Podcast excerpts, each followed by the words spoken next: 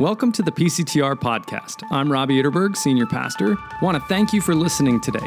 We hope that you hear from God and that this podcast encourages you in your faith journey. You can connect with us on social at facebook.com slash PCTRNJ or our Instagram handle, PCTRNJ. Or you can find more information or resources at PCTR.org. Have a great day.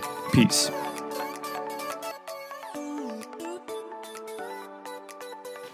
This morning, we continue our sermon series that we've been in for a little bit. And for me, this series has been both challenging but also rich as we've been diving into what Jesus calls full life. This series actually comes primarily from John chapter 10, verse 10, where Jesus gives a promise where he says, I have come that they may have life, they being us, and have life to the full. And so we've been asking ourselves in this series what are our lives full of? Are they full of what Jesus came to give us, or are they full of all sorts of counterfeit things that we feel like will give us full life, but in the end leave us wanting? And today we'll unpack another aspect of that full life that Jesus came to give us. But I don't know about you, I think this is a great time of year to be watching sports. We've got playoff baseball, though not so pleased with last night's result. We've got the beginnings of hockey and basketball seasons. We've got football season. And sports are amazing for all sorts of reasons, but not least of which that in sports, we can see and experience things that totally defy our imagination and expectation. Like, like let's be really honest. Who in this room would have believed that the Eagles would be 6 and 0? The Giants would be 5 and 1 and the Jets would be 4 and 2 that all of the local teams have a winning record so far. Yeah, none of us. The silence is telling, right? And for me, it's really difficult to, ra- to wrap my head around this and figure out what to do because I am a Broncos fan and we brought in a very, very expensive quarterback and we are two and four. See, the expectations were so high, but the reality has been very different every single painful week. And that's the thing about expectations. You know, there could be these disconnects in our expectations and reality, and sometimes that's exciting and surprising and beautiful, and other times it's difficult and it's challenging and even painful to reconcile. And so today we're going to look at the reality of expectations, specifically our expectations of full life, and even more so, our expectations of Jesus. And so let's jump in to Matthew chapter 16. If you'd like, you can follow along on the screens. But let's listen for God's word speaking into our lives this morning. From that time on, Jesus began to explain to his disciples that he must go to Jerusalem and suffer many things at the hands of the elders, the chief priests, and the teachers of the law, and that he must be killed and on the third day be raised to life. Peter took him aside and began to rebuke him. Never, Lord, he said, this shall never happen to you. Jesus turned and said to Peter, Get behind me, Satan. You are a stumbling block to me you do not have in mind the concerns of God, but merely human concerns. Then Jesus said to his disciples, Whoever wants to be my disciple must deny themselves and take up their cross and follow me. For whoever wants to save their life will lose it, but whoever loses their life for me will find it. What good will it be for someone to gain the whole world, yet forfeit their soul? Or what can anyone give in exchange for their soul? For the Son of Man is going to come in his Father's glory with his angels, and then he will reward each person according to what they have done. Truly, I tell you, some who are standing here will not taste death before they see the Son of Man coming in his kingdom. This is the word of the Lord. Thanks be to God. And let us pray. Heavenly Father, we do thank you for your word that you've given us, that you spoke so long ago, but Lord, may you speak it fresh into our lives this morning. That we can not just hear, but we can receive, we can understand, and we can respond. Because, Lord, we long for full life that you've promised to give in Jesus' name. Amen. So, this is a powerful and provocative passage on its own, but it's even more so when we consider it in its context. Right at the beginning of the passage, it said, From that time, Jesus began. And so that should beg a question for us what time?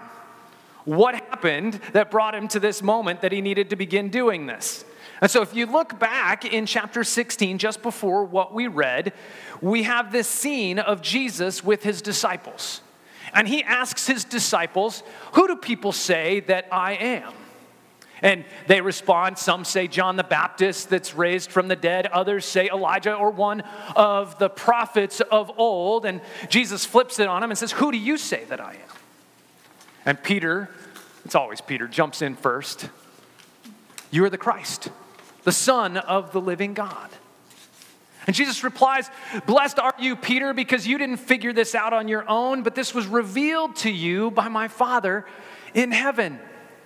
And this moment is so profound because it's finally clear. Jesus' identity is finally clear. It is out in the open, there's no guessing left. He is the Christ, the Messiah, which is actually the same.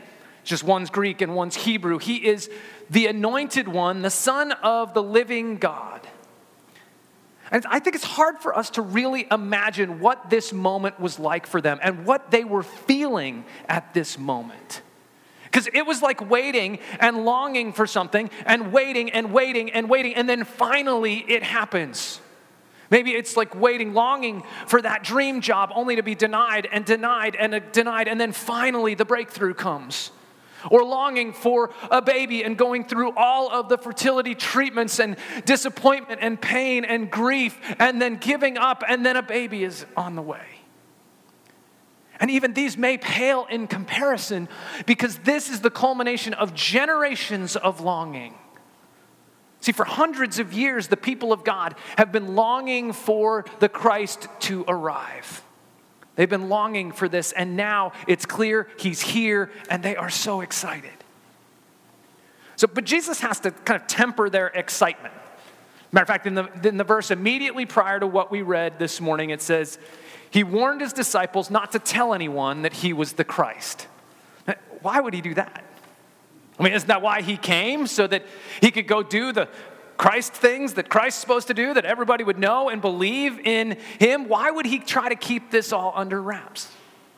It has everything to do with expectations, the expectations they had of Jesus Christ. And that's why from that time on, Jesus had to begin teaching them that the Son of Man, he had to go to Jerusalem, that he would suffer, that he would die, and on the third day, he would be raised again to life. From that time on, in other words, it wasn't just this time, it was like he had to repeat this over and over and over and over, kind of like talking to our kids sometimes. But see, Jesus had to repeat it because there was such a huge disconnect between their expectations and the reality. They couldn't reconcile the two things that have just been put before them. He is the Christ, the Messiah, and he must suffer and die. See, many think that the expectations in that day were that the Christ would come as a, in a militaristic victory that the king, the true king of Israel, would come, would kick out the Roman Empire that had occupied Israel, would restore Israel to its grandeur, its glory, its prosperity, and blessing. But that doesn't sound a lot like what Jesus just described, does it? There's a disconnect. Wait, you die? No, no, no, you're the Christ. Never, Lord, Peter says. That won't happen to you. He's ready to enlist in the army right here, right now. See, and, and, Peter doesn't actually ever get this until after Jesus rises again from the dead. We see it in the garden where Jesus is being arrested. Peter takes out a sword and lops off the ear of the high priest's servant. He's ready to fight to the end. He doesn't get it. Even now, he's trying to protect Jesus. No, I will go with you. We will go with you. It's not necessary for you to go and die. And try to put yourself in Peter's shoes for a moment and have Jesus peer back, look you right in the eyes, and say, Get behind me, Satan. Ouch. Talk about a slap in the face. How harsh. You know, and, and it's harsh to us, but here's the thing Satan, the word Satan means adversary. And clearly, this is what Jesus is thinking about because he follows that up and says, Peter, you do not have in mind the things of God, you only have the concerns of humanity. And furthermore, the things that you're saying, the things that Peter was saying to Jesus, sounded probably an awful like, a lot like the things that Jesus heard in Matthew chapter 4 when he was taken out into the wilderness and he was, he was tempted by Satan himself. See, in that moment, in Matthew 4, he was tempted three times. Three times to reject God's command and to grab hold uh, for himself the same things, the same expectations that Peter had. In other words, to kind of flex his muscle, to use his power for his own good, to grab hold of the kingdom and usher it in through force, and to finally be honored as the Messiah. And so, in this moment, out of Peter's mouth come words that sound an awful like, lot and feel an awful lot like the temptation of Satan. And so, Jesus sees in Peter's face the face of a friend, but he hears the words of an enemy. So, get behind me, Satan. You don't have in mind the things of God, but the things of man.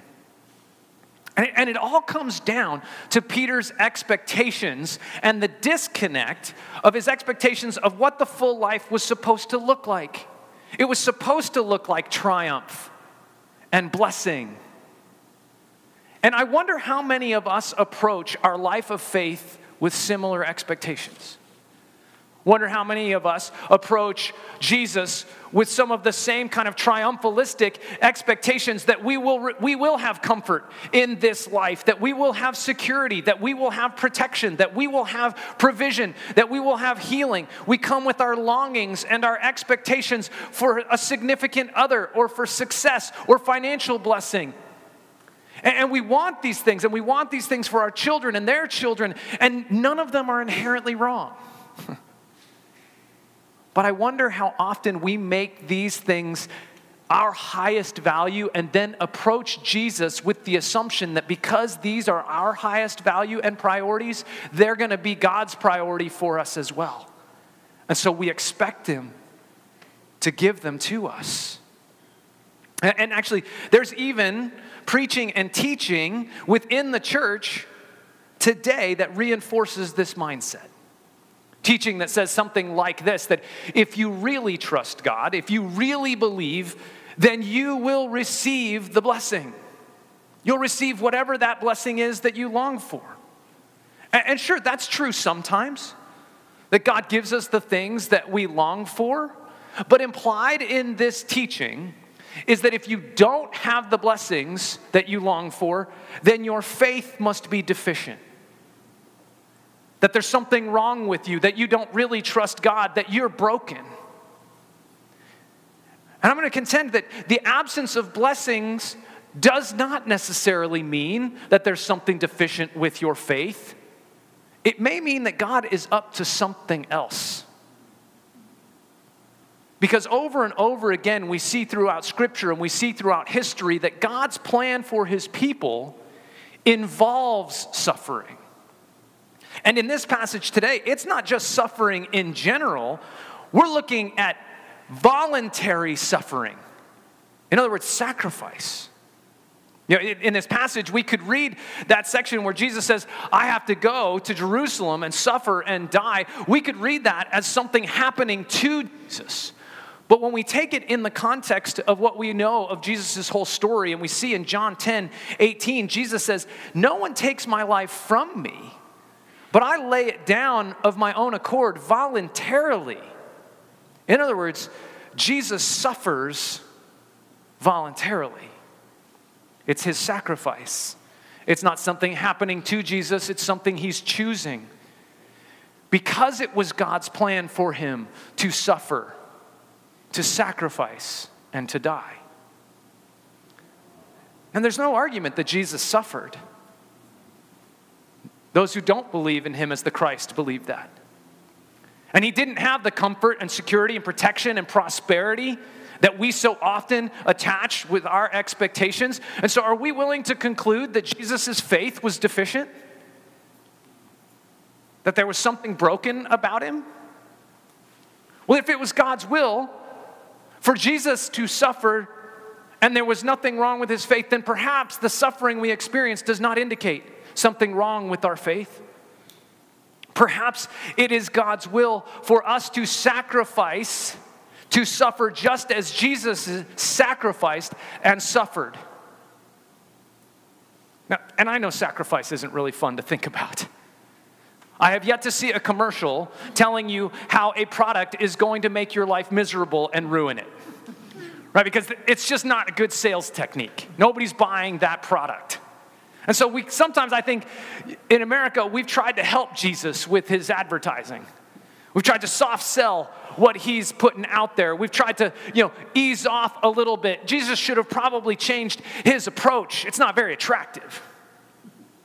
Because Jesus doesn't pull the punch. He says, Hey, if anyone would come after me, he must deny himself, take up his cross, and follow me.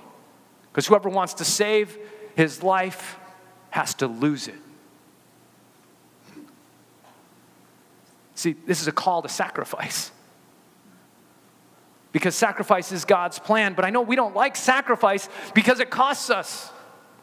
That's what the story was from 2 Samuel we heard earlier, where David goes up to make an offering to God, and Araunah comes out seeing his king approaching, asking what he wants, what he's up to. David says, I've come to make an offering. And Araunah's like, Take all of my sheep, all of my oxen, all of the land, whatever, it's yours. Have it as a gift. But David refuses the way of ease and comfort for himself, doesn't he? And he says, I will not sacrifice to the Lord my God burnt offerings that cost me nothing. Sacrifice costs something.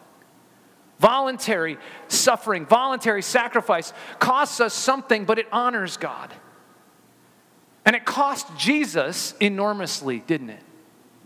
What did it cost Jesus? think it's hard to even begin to wrap our minds around what it really cost Jesus. I mean, we can try. The agony of the beatings that he experienced, the abandonment and rejection by his closest friends, the mockery right? The, the abuse of his reputation, the brutality uh, of tearing his body apart, being crucified and hung on a cross, ultimately suffocating because he was too weak to push himself up to get another gasp of air and pile on top of that the reality of the sin of the whole world, your sin and my sin, piled upon him, the agony of hell itself as he is separated from the Father. It's not really enough or adequate to say that it cost him everything, is it? But he voluntarily made the sacrifice to God because it was part of God's plan. A sacrifice to God, but for us. Because without his sacrifice, we would have no hope, I mean, no real hope for lasting comfort, security, peace, joy, and meaning, no hope beyond this life. And Jesus knows that. I think that's why he warns us that we will, we will trade the full life that Jesus came to give us, that he came to earn for us by his sacrifice, for the life that we can grab hold of, the life that we long for and even expect to have in this life. That's why Jesus asks, What good is it? What good is it if you get it all? What good is it if you get financial blessings, influence, power, security? What good is it if you have a spouse and children and degrees? What good is it if you have a job? What good is it if you get all that you long for and forfeit your soul? None of those things will last. And we know that.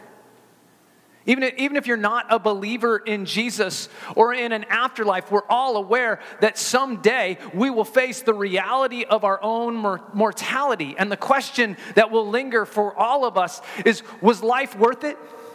Is this all that there is? And Jesus is saying, No, this isn't it. All those things you've gained here and now are nothing compared to what I have secured for you eternally by my costly sacrifice. An eternity of glorious love and peace and joy. What good is it if we get everything our hearts desire and even expect in this life but forfeit our souls? St. Francis of Assisi learned this deeply. He was born near the end of the 12th century. He was born into a wealthy family. His father owned a textile business, and so they were sending cloth all over the world, and the family lived in incredible luxury. And he was a wild young man. He was charming, right? He was handsome. He was apparently a wonderful singer, and the women would swoon at the sound of his voice. And he had a desire to be a knight because he wanted to be powerful and significant in addition to wealthy. And so he went out one day and he bought himself a glorious suit of honor. And he enlisted in the army. And in his first military campaign, he's taken captive because his captors realize that they can get a hefty ransom for someone dressed as nicely as he is. And so he's taken into captivity for a year. And during that year, his body begins to break down and he becomes seriously ill. See, it was God's will for him to suffer in captivity and illness. Because in that suffering, he started to question and wonder what good was it? What good were all of the parties? What good was the revelry? What good was the swooning women in the streets? What good was all of the wealth that I had before when my life hangs in the balance? And his father paid the, hands, the handsome ransom for him. And he came back a changed man and decided to dedicate his life to Christ. And he started giving away the cloth and the goods from the family business without telling dad, which didn't go over very well. And dad confronted him and eventually even disowned him. And legend has it, at that moment he was disowned. Francis took off even the clothes that he was wearing and gave them back to his father. That he took a vow of poverty at that moment, a vow that was saying, Yeah, the life I had before has left me empty. What good is it to gain the whole world? I already had it all, but I'd lost my soul. So he gave his life to serving the poor and the outcast. He took to wearing rags and was often known as, as the barefoot beggar because he would give his shoes away to those who didn't have them and he would beg for his food. One day he was riding on a horse and he heard a familiar sound to him. It was the sound of something called a clapper.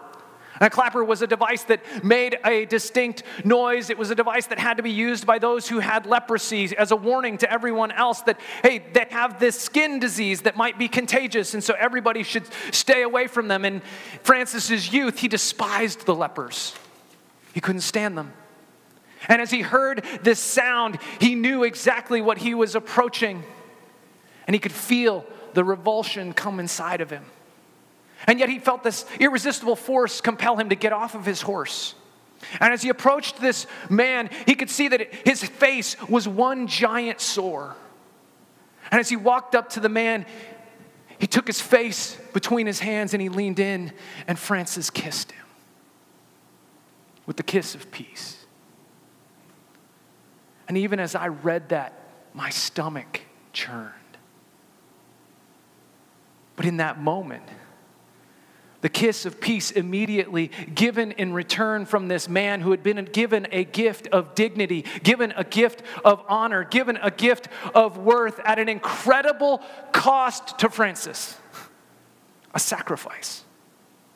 A sacrifice, possibly of his health, of his comfort for sure, of his desires, but a sacrifice to love this man who before now was nothing to him because he knew that there was nothing in this life that he could gain compared to the life to come that Jesus had secured for him.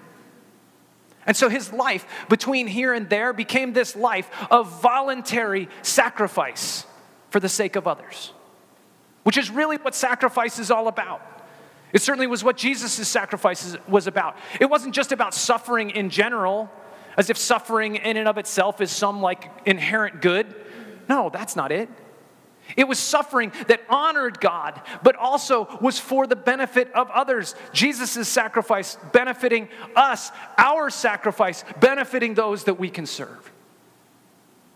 And so, as we pursue full life,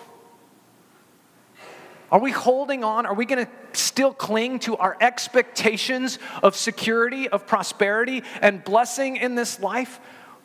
Or are we realizing that the full life is the way of sacrifice? voluntary suffering to honor God and for the sake of others? Who are you sacrificing to serve? Who are you serving? How are you sacrificing? Sacrifice costs us something. Is it costing you? Does it cost you time? Does it cost you money? Does it cost you comfort and security? Does it cost you a risk? How are you sacrificing? How are we sacrificing? To honor God, to serve others, as we wait for the fullness of what Jesus sacrificed for us. Let's pray. Heavenly Father, we thank you. We thank you that you, you are God that was willing to will suffering on our behalf, that you sent your Son to sacrifice for us so that we could have a security eternally. Lord God, we want to acknowledge that we often bring to you expectations of how our lives are going to go. And we certainly prefer comfort and ease. And yet, Lord, we see and hear in this a call to sacrifice, not to self preservation, not to our own comfort and desires. Lord, will you lead us? Give us the courage to walk the road that Jesus walked. May you inspire us more and more by what Jesus has done for us, that we will embrace his way of being that leads to fullness of life. Lord, show us how we can sacrifice to honor you, that we can sacrifice to serve others in our lives in your name. It's in Jesus' name that we pray. Amen.